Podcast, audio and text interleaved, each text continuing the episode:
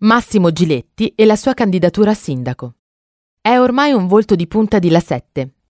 Dopo la cacciata dalla RAI, ai tempi diretta da Mario Orfeo, il giornalista guida con successo il talk show Non è l'Arena.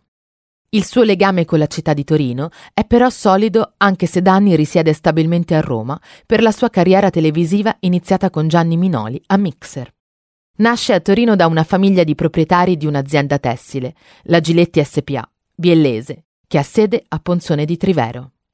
Nel capoluogo piemontese, dopo il liceo classico Massimo d'Azeglio, si iscrive a giurisprudenza laureandosi con 110 lode.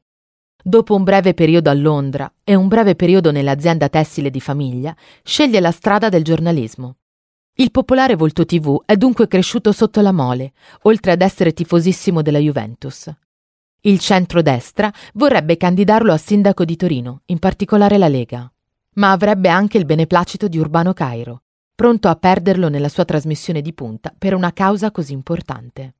Dapprima il giornalista di origini biellesi aveva bollato la notizia come una fake news, ma in un'intervista non si è mostrato del tutto contrario alla candidatura. Credo che i sindaci nelle società di oggi possono incidere in modo serio, forte. Gli amministratori locali possono avere un rapporto diverso con la cittadinanza e lottare per cambiare una città. Io nella mia vita non escludo mai nulla, ha detto Giletti.